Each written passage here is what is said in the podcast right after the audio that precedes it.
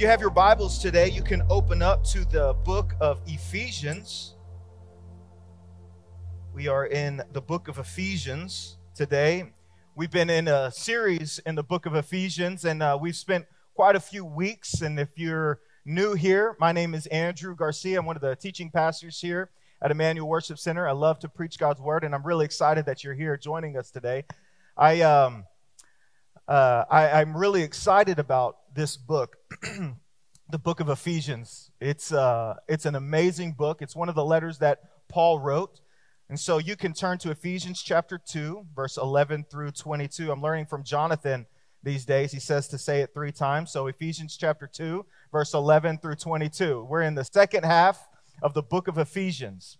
Second half. And the title for my sermon today is called A Dwelling Place. Everybody say a dwelling place. Dwelling place. It's an interesting uh, word that Paul uses, we're going to dive into that a little bit. But I want to start off by talking about Jews and Gentiles for a little bit. Now, I know that when I start saying things like this, Jews and Gentiles, we start really thinking about uh, something very old age, some, something of the antiquity, something you know, that was such a long time ago and that there's no relevance for us today, right? If me talking about Jews and Gentiles, like, how does that help you, right, in your walk with the Lord? Like, what does that have to do with you and your relationship with God? But I think that talking about Jews and Gentiles is super important for us because, really, in essence, talking about what God did amongst the Jews and the Gentiles and the promises that He brought to bear through the Jews and the Gentiles is, is, is really showing us the character and nature of God. And now we have we have been reading about how we want God to enlighten us. We've been talking about how we want God to reveal himself to us. Amen. I mean, I mean one of the things that Paul says is that oh that I may know him more that we would know Christ more, that we would know the God of the heavens and the universe. And I don't know if about you, but I want to learn more about God. Amen. I want to learn who he is. I want to learn his nature. I want to learn about his character. I want to I want to know everything. The the there's a there's a, a passage in Revelation that says that the angels when they see God, they, they go around God and they cry out, Holy, holy, holy is the Lord God Almighty, because they're constantly being revealed something new about the character and nature and power of God. Amen? He reigns and He rules, and, and we have access to God. Amen?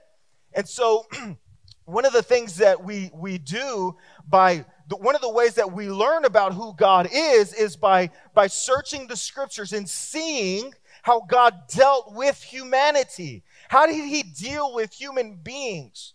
And in the scriptures, we see this constant interaction of God pursuing humanity, chasing after them in love, giving them a way to salvation, and humanity constantly rejecting God that man constantly rebels against the God of the universe. And this is nothing new for us today. All of us have rebelled against God. All of us have rejected God in our lives. The Bible says that we are all sinners, that we have all fallen short. And Jews and Gentiles alike have done the same. For generations that this, is, this has been going on. Jews and Gentiles. So, Jews, if you don't know this, Jews were started by a man that God chose named Abraham. Abraham. Starting with Abraham, he selects the Jewish people for himself. So God focuses all of his saving, all of his sanctifying, all of his self revealing work and acts on the Jewish people for 2,000 years from Abraham to Jesus Christ. And he tells Abraham, you guys remember what he said? He told Abraham, remember, he made a covenant with Abraham, with those Jewish people. You remember what he said? He says, I will bless you, and I will bless the nations of the earth through you. And as he makes that promise, God lets all of the nations then go their own way. There's an interesting little verse in Acts chapter 14, verse 16, where it's very clear. It says, In past generations, God allowed all the nations to walk in their own ways. He allowed this. This is what God had ordained, that his focus was going to be on the Jewish people. And so God focuses on the Jews. But God always had the view and the promise that one day the Jews would be a blessing to the whole world. Okay? You, you with me? So God blesses the Jewish people. He works, He reveals Himself to the Jewish people, and says that one day, through the Jewish people, the rest of the nations, all of the earth, for all generations, for all time, would be blessed. But there is a dividing line between the Jews and the rest of the nations.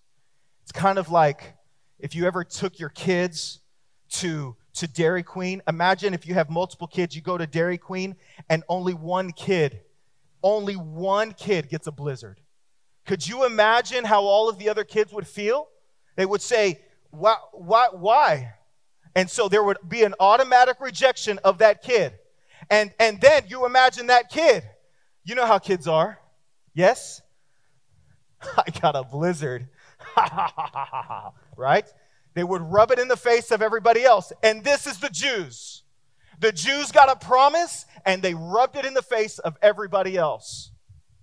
They became haughty and prideful. We, we are the true, true children of God.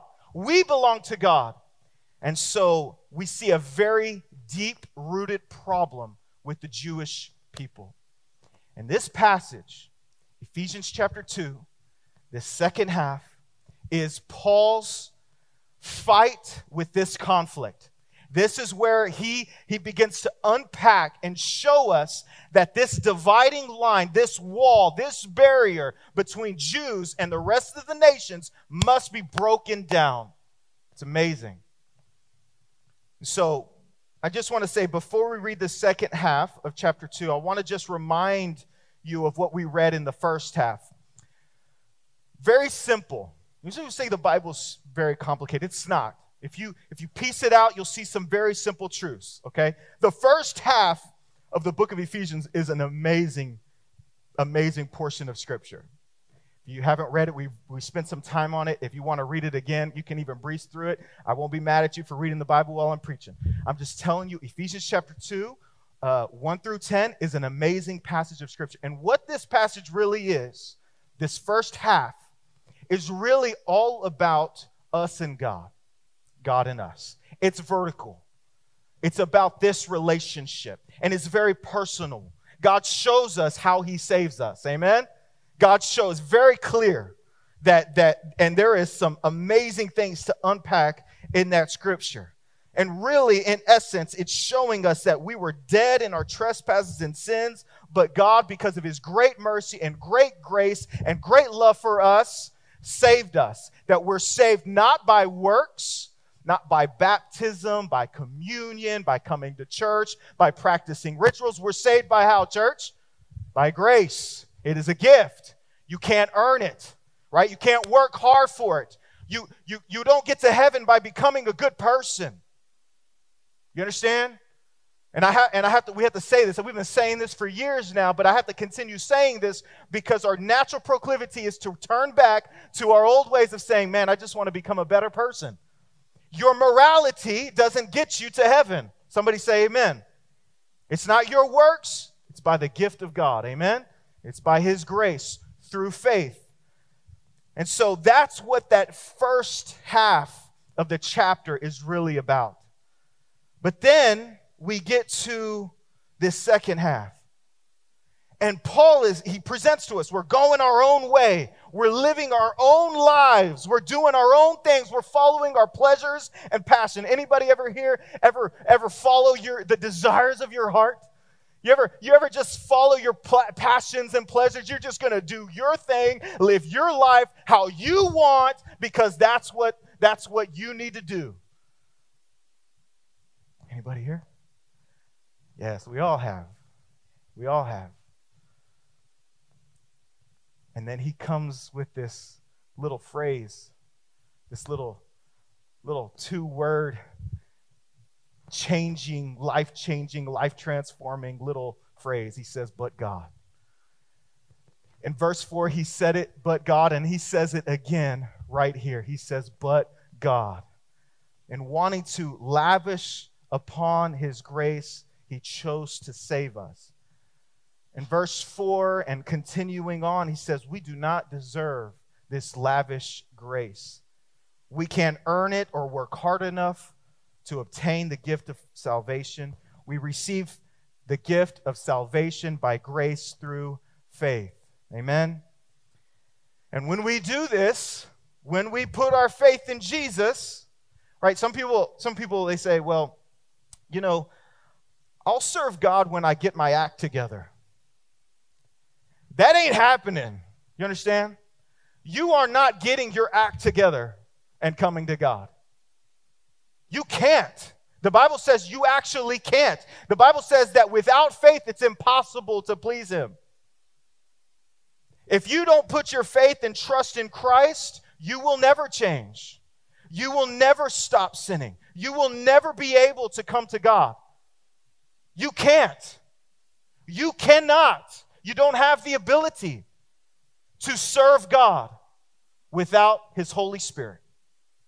And so, so the, the interesting thing about Christianity, it's that, it's that to be a Christian is to say, God, I need you.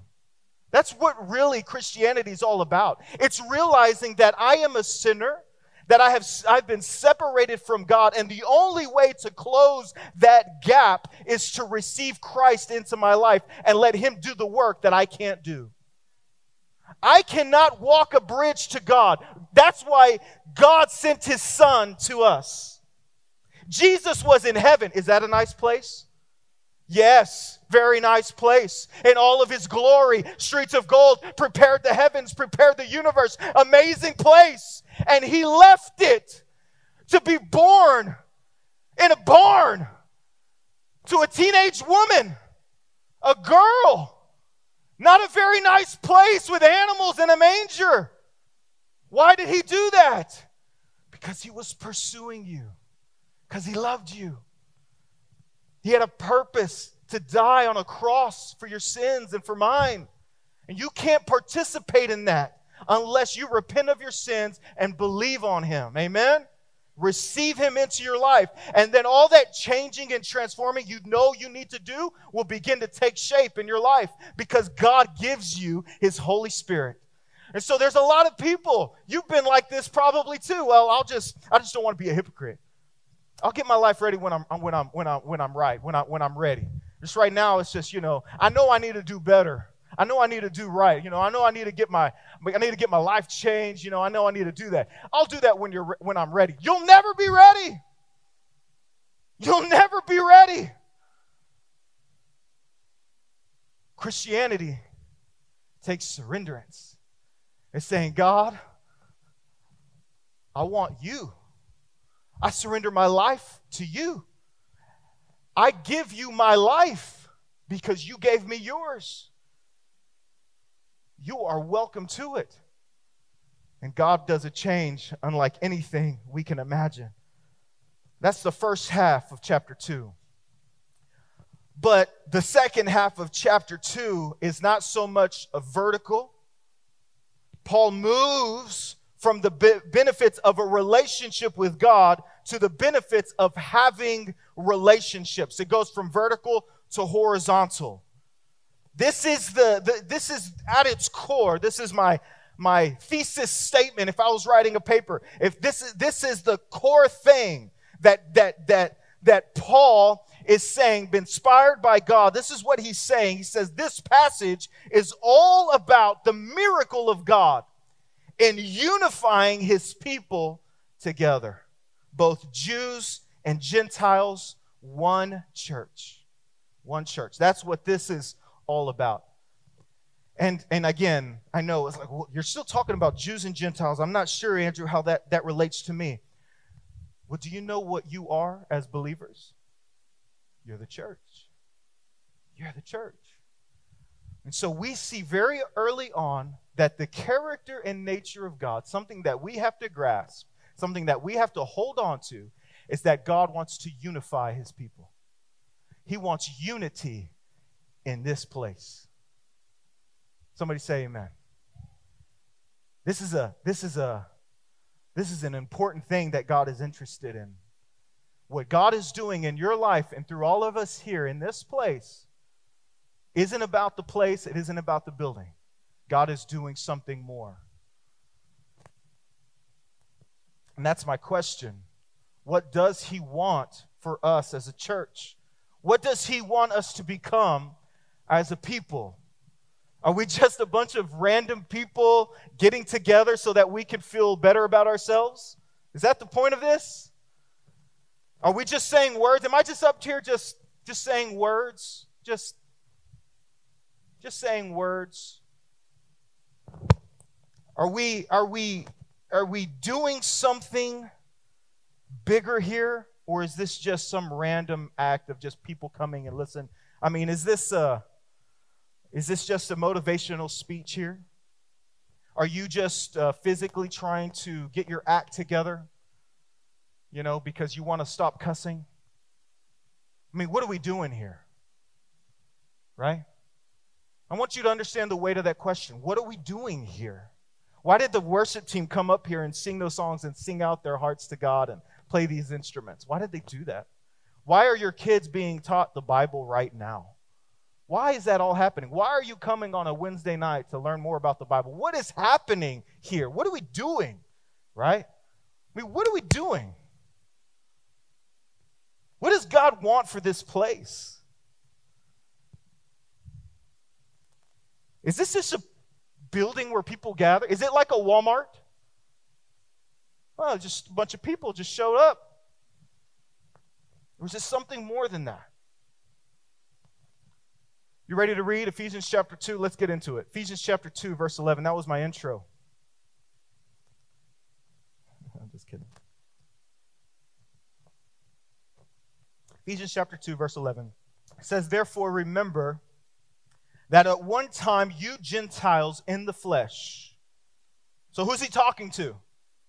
Who's he talking to? Gentiles, right?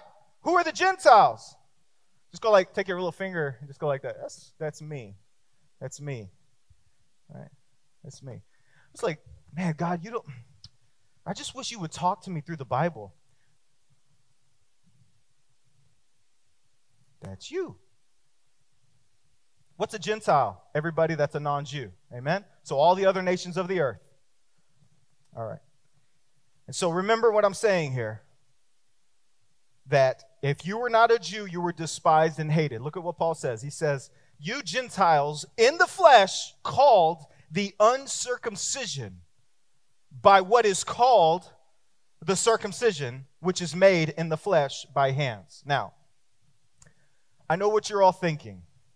Like, circumcision's like a gross thing, it's not appealing to anybody. Nobody wants to talk about it, right? So, I don't want you to think about that so much because, really, in essence, Paul hated this whole thing. This was a ceremony established by God in the Old Testament. And what happened is the Jews began to use this as a dividing line, as a way to separate themselves from the rest of the nations. And they said, if you want to, if you want to be, um, if you want to be right with God, you got to have this ceremony done. This has to happen to you. And he says, All you Gentiles, remember? He says, He says, All you Gentiles, remember? You were uncircumcised. And they called you this. This is a derogatory term. You know that um, we Hispanics, uh, we're very aware of derogatory terms, right? That have been used against us because of our race. There are there are many ethnic groups, right? This is a big thing now. It's like it's a big thing and and, and culture and society today are the words that we use to to stereotype or demean uh, you know pulling out these these words to demean people based on the color of their skin. The jews were doing this as an ethnic nationalistic um, separating racist word that oh, they're uncircumcised. Man those uncircumcised Man, you better watch out for the uncircumcised. That was the, the nature of their language. And they would use this in a derogatory way because it said, God don't love them. God loves us. It's terrible. Considered lower class, depraved, unable to participate in any of God's blessings or promises. So if you were a Gentile, you were, you were left out, you were segregated, and you were avoided if you were not a Jew. This is a sign, this is like a, like a status symbol for being a Jew with circumcision. So if you were not a Jew, or uh, then your father wasn't circumcised, and if you were a male, you weren't circumcised, which meant you weren't saved, and you were on the outside looking in on God's covenants. And Paul hated this. Paul despised this. And you know what Paul said? He said, you know, you know Paul was a Jew. Paul was circumcised. Paul was on the eighth day, was part of the tribe of Benjamin. He's like a big dude. He's a he's a top Jew. He's a Pharisee, knows the law, knows all the traditions and all the and all the customs of keeping the law. And he hated it. I want you to see what he says in Philippians chapter 3, verse 2. If you don't have it, I have it up here. Verses 3. We're only going to read the first two verses instead of the all of it. But look what it says. It says, Look out for the dogs, not the barrio dogs. Okay? Look out for the dogs. Look out for the evil doers. Paul's saying, Watch out for those guys. Watch out for them. Who's he talking about? The Pharisees, the religious rulers, the ones who were setting all these standards that when Christ came, right? He came, he suffered, he died, and they said, you can have Jesus, but you need to follow the customs too. Paul said, Watch out for them, those who mutilate the flesh. For we are the circumcision who worship by the Spirit of God and glory in Christ Jesus and put no confidence in the flesh. He's saying these, these people are wanting to do physical circumcision, but God does a circumcision on the heart. He puts a surgery on the heart. He cuts us open and changes us from the inside out. This is a heart thing that God is doing. Amen? This has nothing to do with the flesh. Watch out for them because they wear the right things, they have the right tradition, they look the right way, but they are far from God. And they've missed it. They've missed it. Paul hated this.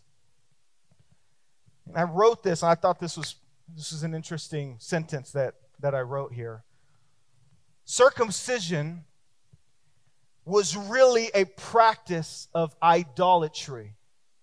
Idolatry. Jews took a physical act that symbolized a holiness in God and perverted it into a status symbol used to outclass and alienate non Jews. Paul starts in verse 11 and he says this, this word, remember. I, I love that. Remember. And look how he continues in verse 12. He says, Remember that you were at the time separated from Christ, alienated from the commonwealth of Israel, and strangers to the covenants of promise, having no hope and without God in the world.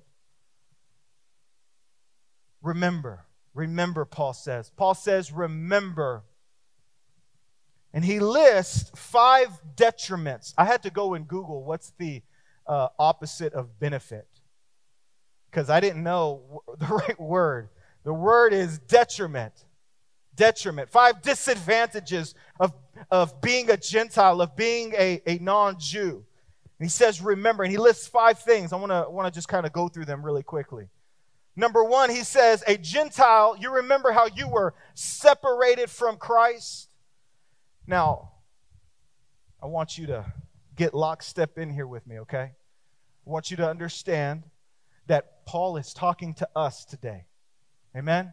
He's talking to us. He's, talk, he's talking to us. All right? This is, this is for us today. He says, Remember, remember when you were separated from Christ. It's number one on, li- on Paul's list. He lists five things, and number one on his list is being separated from Christ because it is the biggest problem for a human being. It is the most important thing in a human being's life to be separated from Christ. A Gentile couldn't know Christ. I don't know if you remember in Ephesians chapter 1, verse 3 through 14, there's all these amazing spiritual blessings. Some of you remember that? And, and I'll just read some. Let's just do it. Let's just go and look for them real quick. I have them here somewhere. In Ephesians chapter 1, verse 3 through 14, I'll just list some. It says some of these promises, some of these blessings, right? Chosen before the foundation of the world. Good blessing? Good blessing. Somebody say amen. Good blessing? Yeah. Holy and blameless. Good blessing? Yeah. Hey, hey, that sounds good. In his love. Oh, yes. I want some of that. Yes. Adopted. Hey, yes, I want to be adopted into God. Good blessing. Accepted in the beloved. Redeemed through his blood. Having forgiveness of sins. Anybody want that? Wow, what a great blessing. Riches of his grace abounding to us. Made known the mystery of his will. Oh, wow. Give me some of that. Obtained an eternal inheritance. Man, heard the word of truth, sealed with the Holy Spirit of promise, the hope, having the hope of his calling, the riches of his inheritance, exceeding greatness of his power. Amazing blessings. Amazing. But those are only available to those who are united with Christ. And Paul says, You remember when you couldn't have any of that? Remember when you didn't have any of those blessings? Do you remember? Do you remember what it was like to be separated from Christ? Our rescue from the world, the devil, the flesh comes from being united with Christ. And to be without Christ is to forfeit those blessings and that status you have no hope in eternity and cannot experience the fullness of knowing God and living in His glory. Number two, you remember when you were alienated from the commonwealth of Israel?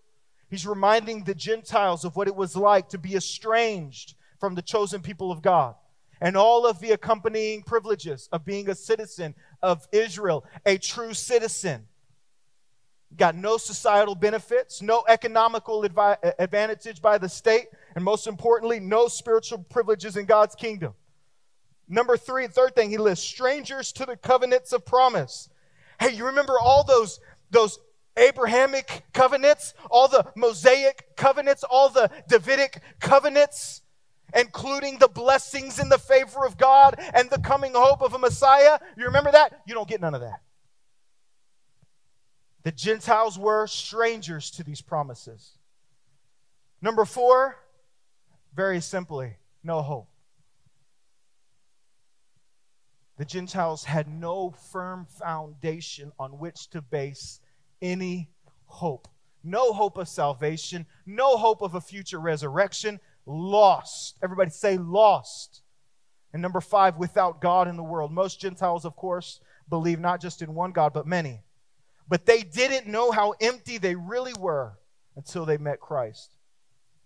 And Paul is stra- stressing that Gentiles had no relationship with the true and living God, the God who created heaven and earth and who sent his son to die on a cross. Let's just imagine for a moment, you know, there's two boys, young boys, playing out on the street. let's say one was a Jew and one was a Gentile and they weren't supposed to be playing together, but they were out playing and they saw one another. And they got into a fight. No, I'm just kidding. They didn't get to it. Let's just say the Gentile boy comes up to the Jewish boy And the Gentile boy asked the Jewish boy, Hey, are there any Gentiles in the Bible? And he'd probably be at first, you know, encouraged to hear the Jewish boy say, Yeah, actually, there are a lot of Gentiles in the Bible, man. Yeah. You guys, you Gentiles, you guys are the Babylonians.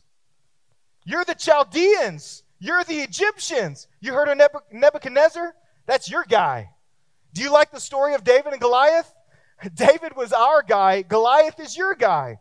All the bad guys, all the enemies and his people, those are your guys. So, right, like if this is like an old Western, you know, the boy's like, all of your guys are wearing black hats, and all of our guys are good guys wearing the white hats. God loves us, God hates you. This is the, the separation, the hatred, the animosity between Jews and Gentiles. So there's the Gentiles uncircumcised, there's the Jews who are the circumcised, and sort of the thought is we're good guys, they're the bad guys. They just need to join us and be with God. And that's what it is. And it's almost like looking in a mirror. All of these five statements are like looking in a mirror, our condition before Christ, separate from Christ, in the dark, lost, empty, without Savior, without any hope. And Paul repeats a little phrase in verse 13. He says, Come on, everybody say, say with me. Say, but now, but now.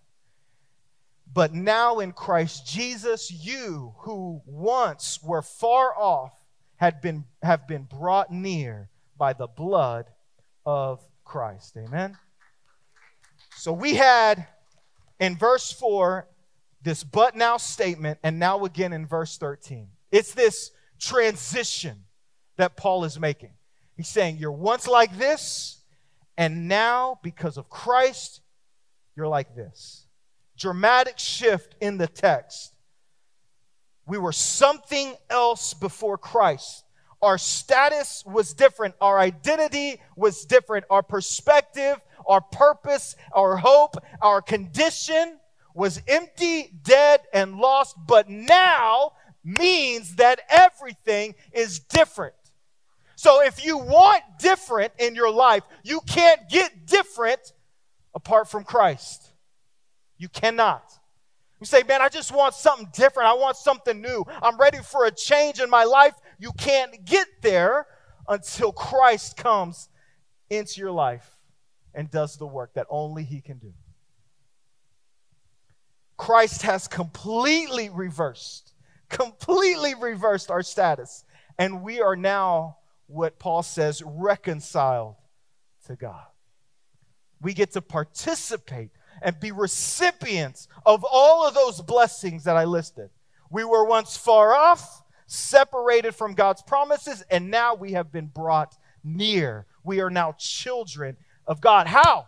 How does this happen? How do we become children of God? How do we become participants in all of God's blessings? And Paul says, only through the blood of Christ. It is through the cross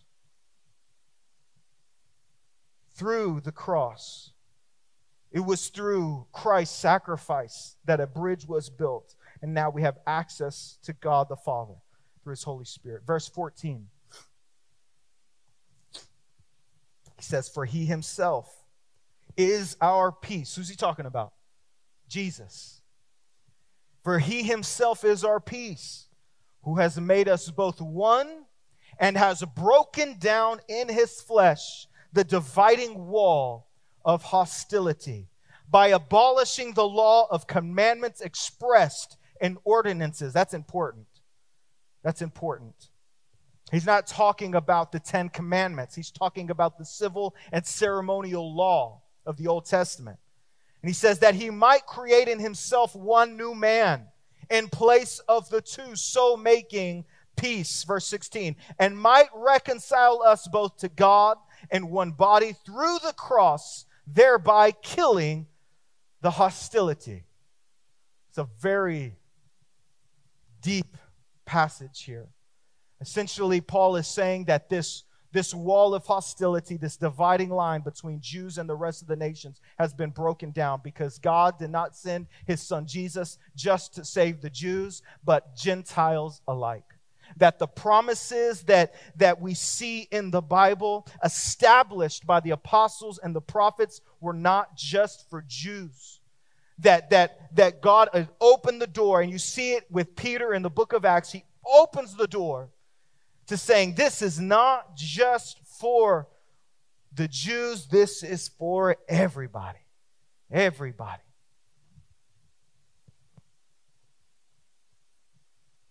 We have to know that when he uses the word peace, it's a nice word.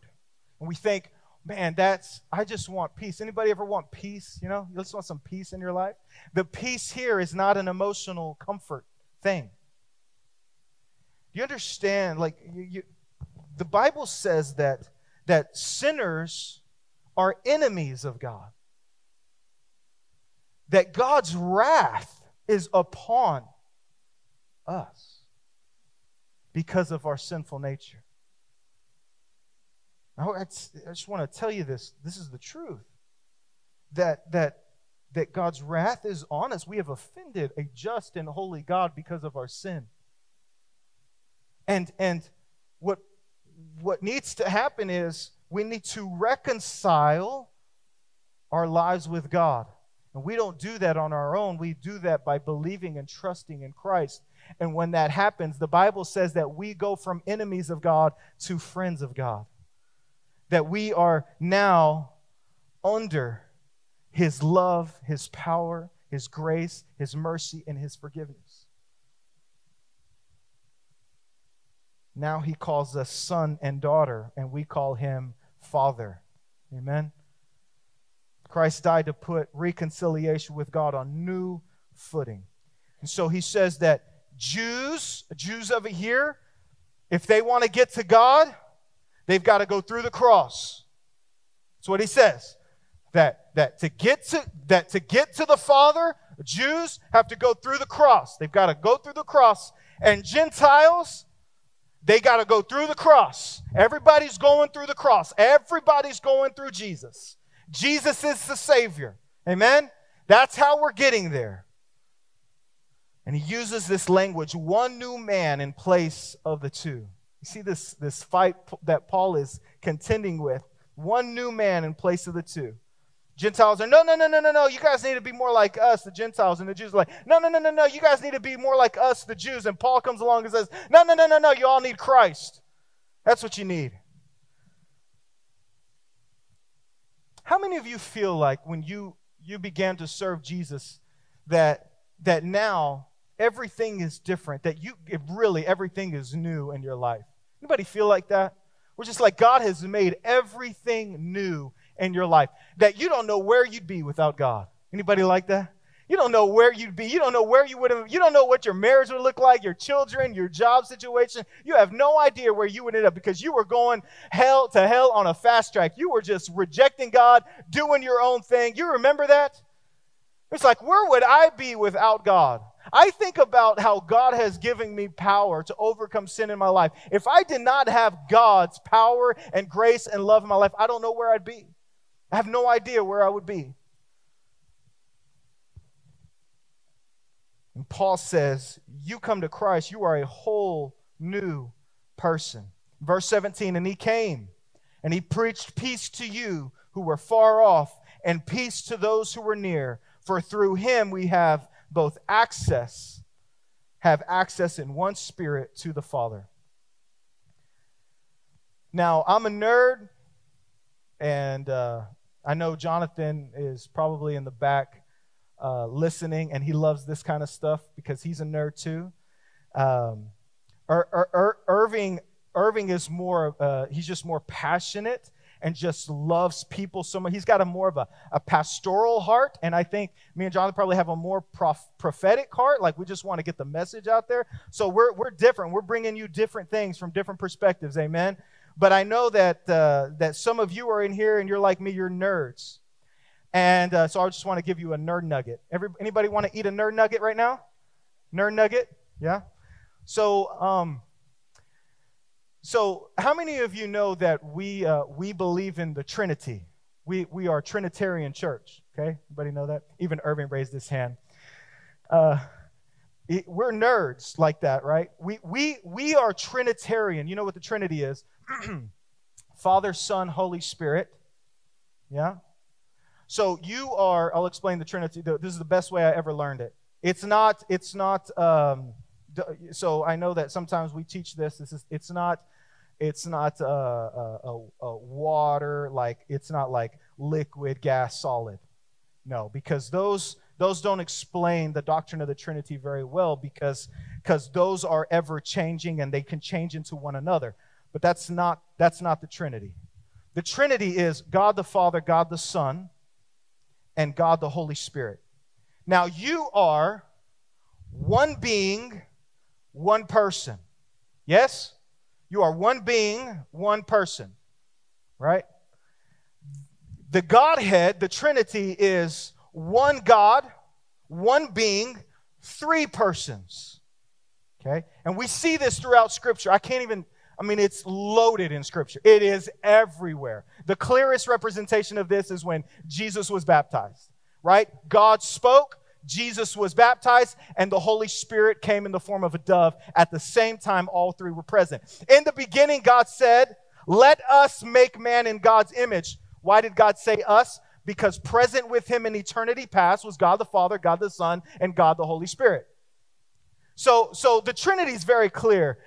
And it's really cool to see Paul talk about all three. And he does it right here in verse 18 he says, For through him we both have access in one spirit to the Father. So cool. Nerd nugget. Okay? For through who? Through Jesus, we have both access in one spirit. Who's that? That's God the Holy Spirit. To who? God the Father. Now, this is the, the Trinity all here at work that God is through Christ, his life, death, resurrection, and ascension. The Holy Spirit fills us as believers, opening the door to the throne room of God where we can now have a personal, authentic relationship with the Father. Amen? Father, Son, Holy Spirit, that's the Trinity. Do you know that you, as a believer in Christ, you have access? Do you know that if you're, you're not a Christian, your prayers fall on deaf ears, your prayers go nowhere. If prayers are answered, it's only by God's benevolent grace that everybody is bestowed some measure of grace to have life, to have breath, and to live. But don't think that you're going to ask God to change anything in your life if you're not a Christian. You don't get the same blessings. That to receive the power and presence of God, His his amazing answers, his, his amazing uh, grace over your life, for his power to change circumstances, that as a believer, you get full access. And do you know that as a believer in the Old Testament, right, there was there was the temple, and at the very center of the temple was this place called the Holy of Holies. It's where the Ark of the Covenant was held, and that's where the presence of God was. And it took all these rituals, all these traditions uh, for a high priest to go through all of these different things of cleaning himself so that he could go into the Holy of Holies. And when he went, they had to tie a rope around his leg because if he was unholy in any way and he got into the presence of God, the glory of God would strike him dead. And they would have to drag him out. Holy of holies, this, this amazing place. And do you know that God, when He sent His Son Jesus Christ to die on the cross, that that, that veil was torn, it was split, thereby opening the door, opening the access for me and you as believers to have access to the throne room of God that at this very moment you can get on your knees and have access to the very presence of God.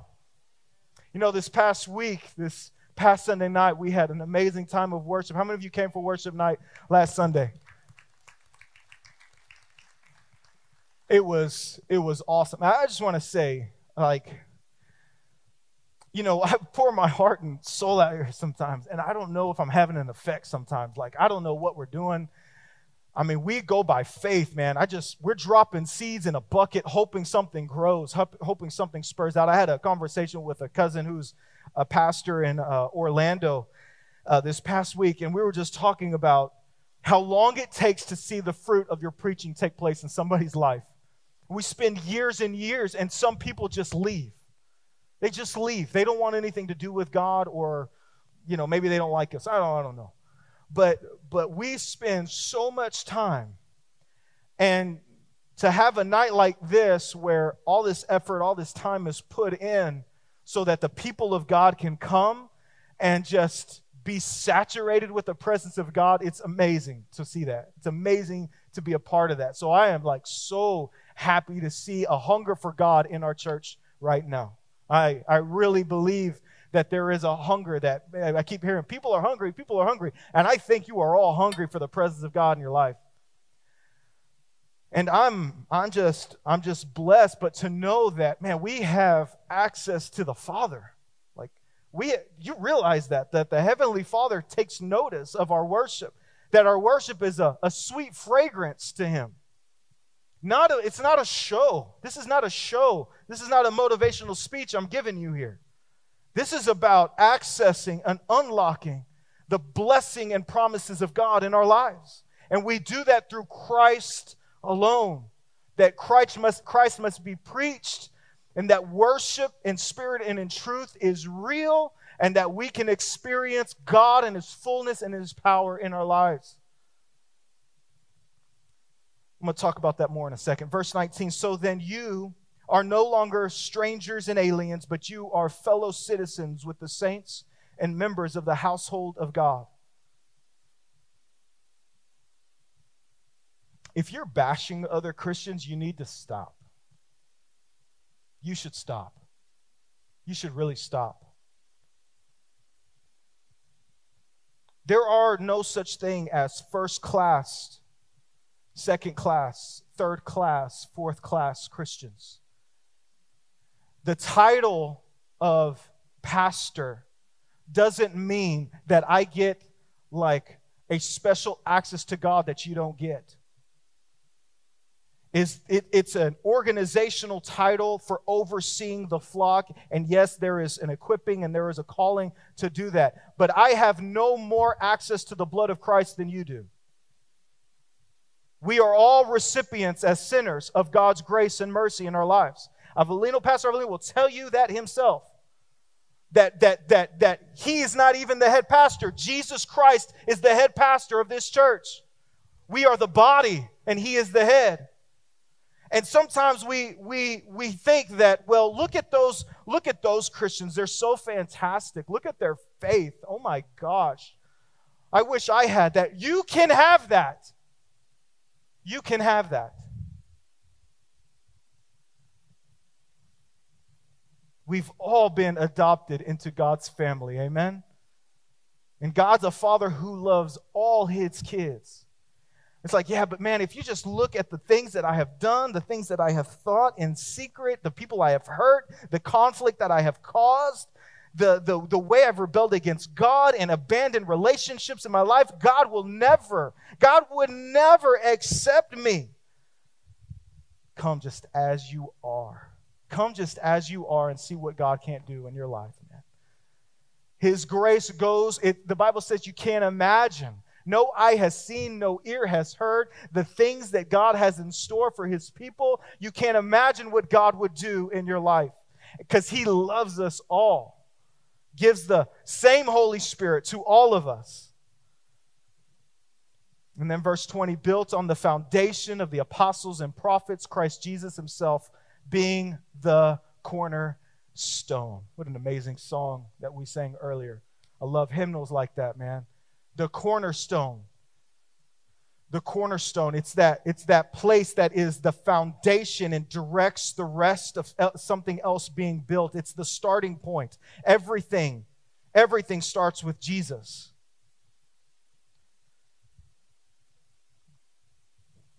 We are seeing here is a radical transformation in the history of the world Nothing is the same after Jesus. I was thinking about this a little bit. What is your uh, identity? How many of you in here are Mexican? Like you're Mexican, like Mexican, Mexican, like you're Mexican. Raise your hand like you're proud. Come on, it's all good. I mean, we are a Hispanic church pretty much. I mean, it's fine. His, don't why you do like like this? Raise your hand. It's okay. Mexican, Mexican. Raise your hand, Mexican, Mexican. I, I guess yes. Uh, I'm I'm half Puerto Rican, half Mexican. My dad is full-blooded, loud Puerto Rican, like obnoxious Puerto Rican, and my mom is uh, Mexican. You know, born in Texas, lived in Texas all her life. How many of you are from uh, uh, uh, uh you're Lat- like Latino or Latina or something? Not Latinx, because that's not a thing. That's fake. Um, but you're like um, you're you're from another country in the world. Raise your hand if you're from a different country in the world. Okay, Lucrecia, yeah, yeah. Avelino, right? Yeah. Portugal, really, right? You see? See, everybody thinks he's, he's from Venezuela. He's not. He's not. He's not. Tell the truth now. Tell the truth. Spanish isn't even his first language. You didn't know that, did you? No, it's Portuguese. So, so we're all from different places. How many of you are full-blooded, red-blooded American? You're white as white can be, American, Tabitha, pastoral team. You're just white, or like you have uh, uh, uh, you have uh, English like roots, like Irish, Swedish, something like that. Anybody else? Anybody? How many of you are uh, you you are from the greatest country in the world, Texas? You are born and raised in Texas. Who are how many of you are Texan? Yeah, yeah, me too, me too, me too. How many of you um, you have a crazy family history? You have like if we were to go back into your family tree and look at your parents, your grandparents, your great grandparents, their stories are crazy. How many of you have family history like that? Raise your hand. Raise your hand. I want to see your family history that's just wild, wild, right? How many of you, um, how many of you are shocked? You're absolutely shocked that you're living uh, in Alvin today or that uh, near this area that you can't believe. You thought you'd end up somewhere else. How many of you thought you'd end up somewhere else? Yeah. Okay. How many of you uh, that if we were to go back 20 years, let's say let's say 10 or 15 years, that you didn't think you'd end up in the place that you're in today? you're, you're in a different place than you thought you'd be. Good or bad? Okay. How many of you, uh, how many of you feel like you are a very emotional person that you watched the movie Up and cried? Like, that's you. Yeah. You know how I know I'm emotional? Because I cried in Star Wars. That's how emotional I am. Uh, how many of you uh, I'm going to just, like men or women, you see people who cry in a movie and don't understand why they cry. How many of you are like that? Don't get it. Don't, just don't understand. It's like, this is not doing anything for me. Right? Um, you didn't even cry at your kid's birth. You're like just that hard hearted, right? uh, how many of you uh, have a natural tendency to get stressed out? How many of you are like, man, I'm a stressful person? I'm doing a personality test. I'm actually have a camera and we're trying to figure out our next sermon series right now. No, I'm kidding. How many of you get stressed out? You have anxiety, you have worry in your life, you deal with that. Like, uh, I, am not a scientist I, or doctor. I don't know about mental health. I just want you to know, just fair warning. But I don't, I don't, uh, I don't relate to that as much. But there are a lot of people who do it. Totally, totally understand that. I don't want to demean that at all. So if you're so if you what if you so how many of you here deal with uh, with change in your life, circumstantial, relational, societal, president? I don't know. Like you you are uh, you very angry when you see change in your life. How many deal with anger? How many people deal with anger? Come on, come on. You deal with anger. You don't. You get upset. Come on, anybody? Okay. See, see, the spouses are raising their spouse's hand like, you, you don't lie. Um, what I'm learning in this passage, I'm going to point back to the text now. is we all had, and I'm going to talk to believers now. If you are not a believer, I want you to, I want you to know Christ. I'm going to talk to the believers in the house. If you know Christ and you are serving Jesus, you have, you have surrendered your life to Christ, and you know that your name is written in the Lamb's book of life, you are going to heaven. Okay, I'm talking to you. Your primary identity must change. It must change. Who you were before Christ is not the same as who you are now. It, there's a lot of people putting labels on you, putting expectations on you, but your primary identity now is in Christ. So when you're at a meeting and somebody asks you, Tell me a little bit about yourself, and you leave out Christ, that's a problem. Because your identity now, who you are as a person, is not, oh, I'm, I'm a nice husband, I'm a father, I'm a mother, I'm a, I'm a wife, I'm a sister, I'm a brother. I'm not all these things. I'm not Hispanic, I'm not Latino, I'm not American, I'm not angry, right? I am not I am not uh, stressed out, anxious. I am not all these things, right? That that that my old past would label me as. I am now in Christ. Your identity changes in Christ.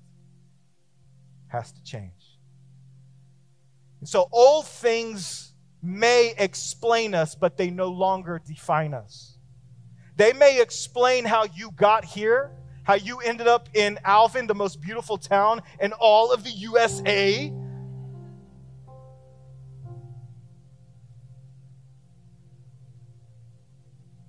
But that doesn't define who you are as a person. You are not defined by your past.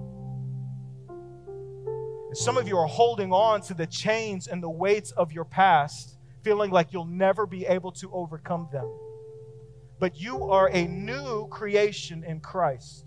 This is for somebody today. I don't know who it's for. This is, I'm just telling you, you are no longer obliged to live under the chains that the enemy has brought onto your life. The bondage and brokenness that the enemy wants for you, you no longer have to live by that. You are set free by the blood of Christ.